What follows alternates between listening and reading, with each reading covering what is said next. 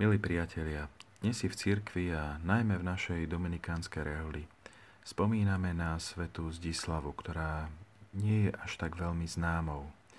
Žila v 13. storočí a treba povedať, že nespadala veľmi do akéhosi takého typického stredovekého ideálu svetosti.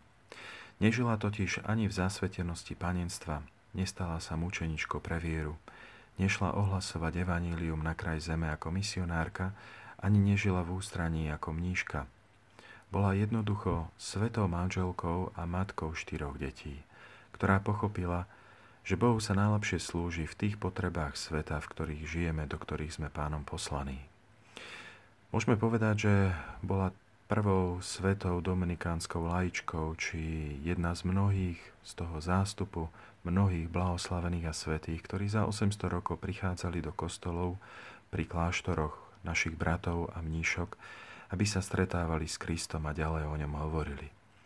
Bola jednou zo zástupu tých, ktorí boli dôkazom, že svetými sa môžu stať ľudia aj z tej druhej strany oltára.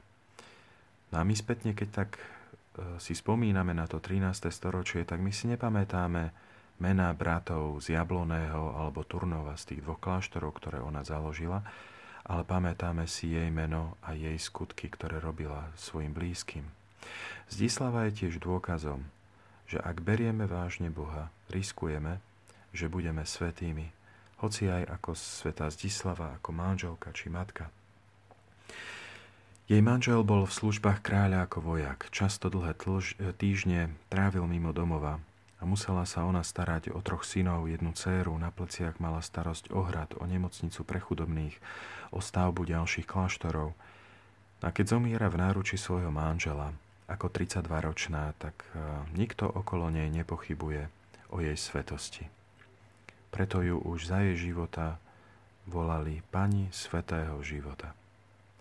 A teraz možno rozumieme, prečo tá hlavná modlitba, ktorá je určená na dnešnú spomienku svätej Zdislavy, hovorí, keď sa prihovára Bohu, že Ty si ju plnením manželských povinností a skutkami dobročinej lásky priviedol na cestu dokonalosti.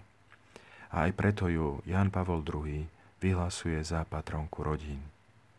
Tento svätý pápež, keď o nej hovorí, tak hovorí o nej tieto slova – Sveta Zdislava vedela samu seba urobiť darom podľa Ježišových slov.